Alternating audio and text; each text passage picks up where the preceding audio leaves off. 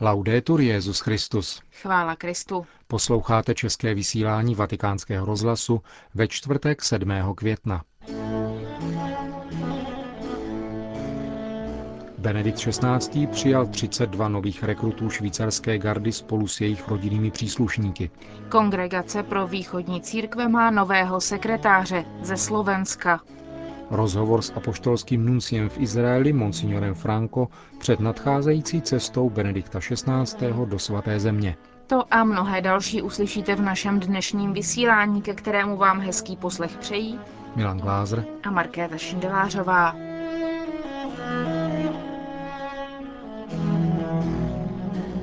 Zprávy vatikánského rozhlasu. Vatikán. Sloužit v Římě papeži znamená podílet se na jeho univerzálním poslání šiřitele míru, řekl dnes Benedikt XVI. na setkání s novými příslušníky švýcarské gardy, kteří včera skládali slavnostní přísahu. Kristova láska k lidstvu je schopna učinit ze světa společný dům na základě solidarity, řekl dále papež novým gardistům a jejich rodinným příslušníkům ve své trojjazyčné promluvě. Věrně, oddaně a v dobré víře. Dodržování těchto tří kvalit ve službách svatému otci slibuje každý švýcarský gardista. Tyto tři kvality jsou naznačeny spolu s odkazem na nejsvětější trojici třemi prsty vstyčené ruky nového rekruta během přísahy. Milí gardisté, služba, kterou dnem i nocí plníte v apoštolském paláci a v extrateritoriálních zónách Vatikánu, je přesně vymezena a přece je univerzální. Brzy si osvojíte tyto tři dimenze, které jsou definovány jako soustředné kruhy. Vaším úkolem je chránit nástupce apoštola Petra. Tuto službu konáte zejména v domě papeže. Konáte ji v Římě, městě, které je od starověku nazýváno Věčné město. A tady u hrobů apoštolů Petra a Pavla, kde papež žije, se nachází srdce katolické církve. A tam, kde je srdce a střed, tam je také celý svět. Benedikt XVI. pak pokračoval francouzsky. Náš obdiv se netýká jenom svědků starověku. V tomto městě do určité míry sama víra a modlitba vstoupily během dlouhých staletí do forem a kamenů. Toto prostředí nás přijímá a nutí nás brát si za příklad nesčetné svědce, kteří tady žili a s jejichž pomocí můžeme postupovat vpřed v našem životě víry. Papež potom v italské části své promluvy poukázal na Řím jakožto střed univerzální církve, kde se potkávají křesťané celého světa. Katolická církev je mezinárodní, ale i ve své mnohosti zůstává církví jedinou. Vyjadřuje to stejným vyznáním víry a je také velmi konkrétně sjednocena vztahem k Petrovi a jeho nástupci, papeži. Církev zhromažďuje muže a ženy velmi různých kultur. Všichni tvoří společenství, v němž věří a žijí společně a v podstatných věcech života si vzájemně rozumějí. To je velmi důležitá zkušenost, kterou vám tady chce církev dát, abyste si ji osvojili a předávali ji druhým. To je zkušenost víry v Ježíše Krista a v jeho lásku k lidem. Se i světy velmi odlišné mohou stát jedno a vytvářet tak mosty pokoje a solidarity mezi národy. Na závěr pak Benedikt XVI. udělil novým rekrutům švýcarské gardy a jejich blízkým apoštolské požehnání. Audiencí u svatého otce se tak skončila dlouhá příprava 32 nových gardistů. Všichni se narodili mezi lety 1983 a 1989. Od včerejšího dne jsou členy vatikánské vojenské jednotky pod vedením Daniela Anriga. Velitel švýcarské gardy včera na dotaz novinářů, zda je myslitelné, aby členem švýcarské gardy byly také ženy, odpověděl, že v zásadě ano a dodal, že zbývá jen vyřešit logistický problém jejich odděleného ubytování. V kasárnách umístěných ve Vatikánu nyní bydlí celkem 110 gardistů. Vatikán. Kongregace pro východní církve má nového sekretáře. Benedikt XVI. jim dnes jmenoval slovenského jezuitu otce Cyrila Vasila, rektora Papežského východního institutu. Zároveň ho pozdvihl do hodnosti arcibiskupa. 44-letý otec Vasil ve funkci vystřídá monsignora Antonia Maria Veilio, který byl v únoru jmenován předsedou Papežské rady pro pastoraci migrantů a cestujících. Vatikán. Benedikt XVI. dnes dopoledne přijal na audienci prezidenta Salvadoru Eliase Antonia Saka Gonzálese. Ten se poté sešel také s vatikánským státním sekretářem kardinálem Tarcisio Bertone. Jak informuje tiskové sdělení svatého stolce, hovořilo se o tématech mezinárodního významu, o úsilí Salvadoru v boji proti organizovanému zločinu, o problematice výchovy, emigrace a sociální podpory. Oceněna byla také spolupráce církve a státu, která má svou roli v duchovním růstu mírového procesu a národním rozvoji. Řím. V Římě v těchto dnech proběhlo pravidelné setkání biskupů a národních ředitelů pro katechetické záležitosti. Letos byla jeho tématem křesťanská komunita a první hlásání. Českou republiku na něm zastupoval docent Ludvík Dřímal, vyučující katechetiky na Cyrilometodějské teologické fakultě v Olomouci. Ten také vatikánskému rozhlasu vysvětlil, jaký je vztah mezi katechezí a prvním hlásáním a jaký je jeho názor na situaci v České republice. Katechezi sice chápeme jako výchovu víry, ale v dnešní době se setkáváme s tím, že jednak obsah víry je velmi různorodý. Spousta lidí přistupuje k víře a prožívá víru velmi svérázným způsobem. A navíc eh, katecheze v dnešní době přebírá úkol prvního zvěstování, čili seznámení se s obsahem křesťanské víry. V naší vlasti je problém první evangelizace velmi aktuální, ale bohužel taky zdá se dost podceňovaný. Zejména v moravských diecézích se předpokládá, že člověk právě protože je pokřtěný, tak je už věřící.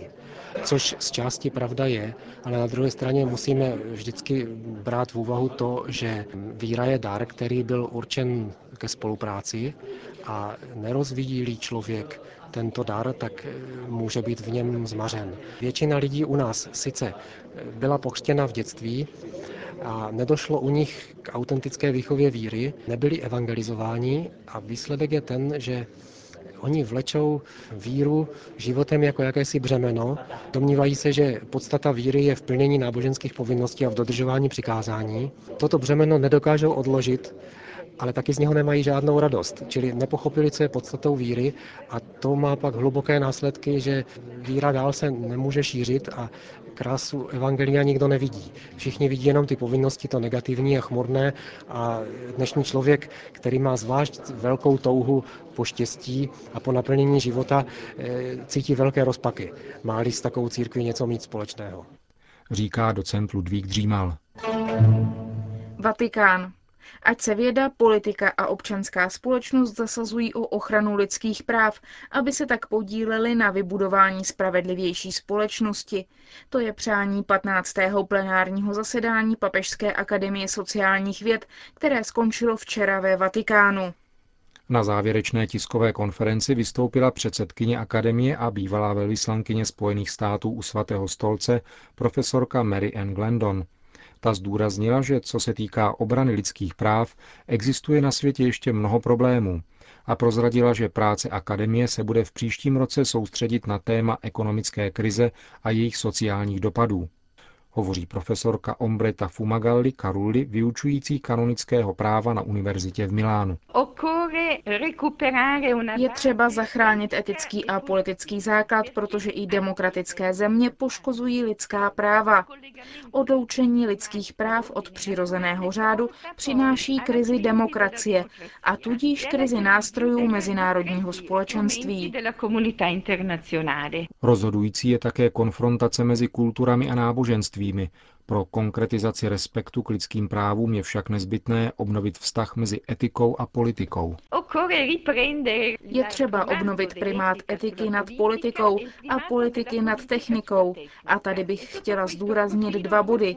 Prvním je zahraniční dluh rozvojových zemí, který už příliš dlouho čeká na nějaké lepší řešení. Druhý bod souvisí s aktuální ekonomickou krizí. Způsobila škody především v nejslabších kruzích společnosti. Zda by se tyto problémy neměly řešit přímo před Mezinárodním soudem.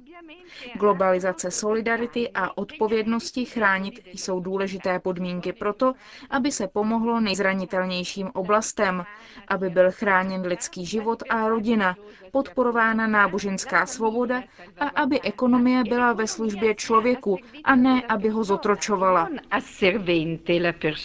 Říká profesorka Ombreta Fumagalli Karuli.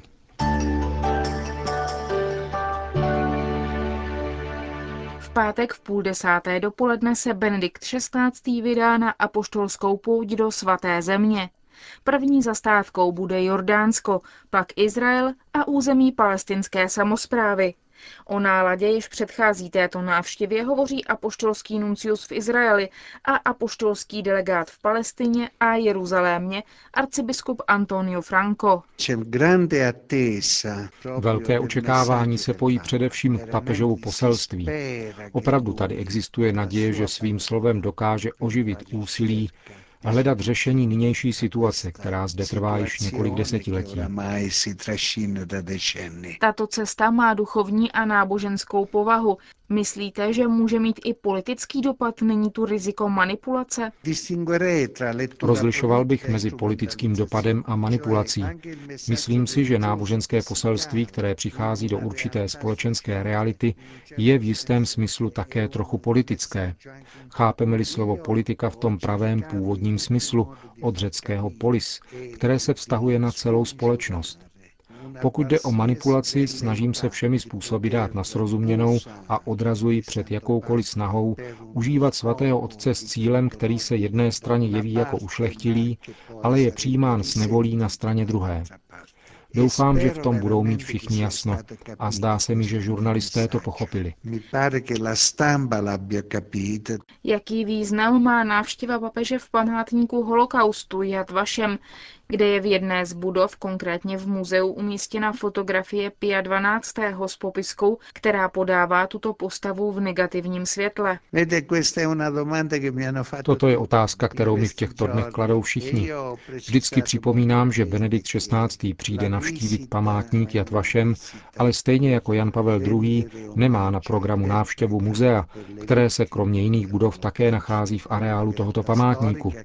Holokaust je historická realita, která musí být varováním a výzvou k reflexi. Kromě toho je zde další aspekt. Snažíme se hledat a nalézat řešení, pokud jde o zpřístupnění dokumentace týkající se druhé světové války. Dnes už jsme ve fázi, kdy lze hovořit o historicko-kritickém studiu a já věřím, že tato práce bude pokračovat a přinese své plody. Jsou ještě nějaké těžkosti, pokud jde o povolení křesťanů z Gazy, kteří se chtějí účastnit mše svaté v Betlémě? Osobně jsem přesvědčen, že povolení nakonec dostanou. Možná ne do Jeruzaléma, ale do Betléma snad budou moci přijet na poslední chvíli. Věřím, že se to podaří, protože jinak by to nebyla dobrá vizitka pro Izrael. Média tuto otázku velmi pozorně sledují. Jaká jsou očekávání od této návštěvy, ke které dochází ve chvíli velkého napětí v zemi? Já očekávám, že v první řadě dojde alespoň trochu k uvolnění napětí a papežova návštěva umožní se nadechnout, dodá trochu kyslíku, aby se pozbírali síly a pokračovalo se v hledání a úsilí o mír v této zemi. Já se moc těším a mám velká očekávání. Jsme všichni trochu dojati, protože papež bude chvíli s námi. Mám velkou naději, že pán nám prostřednictvím Benedikta řekne své slovo a uskuteční něco ze svých divů, aby byl znovu uveden do chodu celý ten mechanismus pracující na spravedlivém a trvalém míru, jak to ostatně papež říká. Tolik arcibiskup Antonio Franco, apoštolský nuncius v Izraeli a apoštolský delegát pro Palestinu a Jeruzalém pro vatikánský rozhlas před nadcházející apoštolskou poutí Benedikta XVI. do svaté země.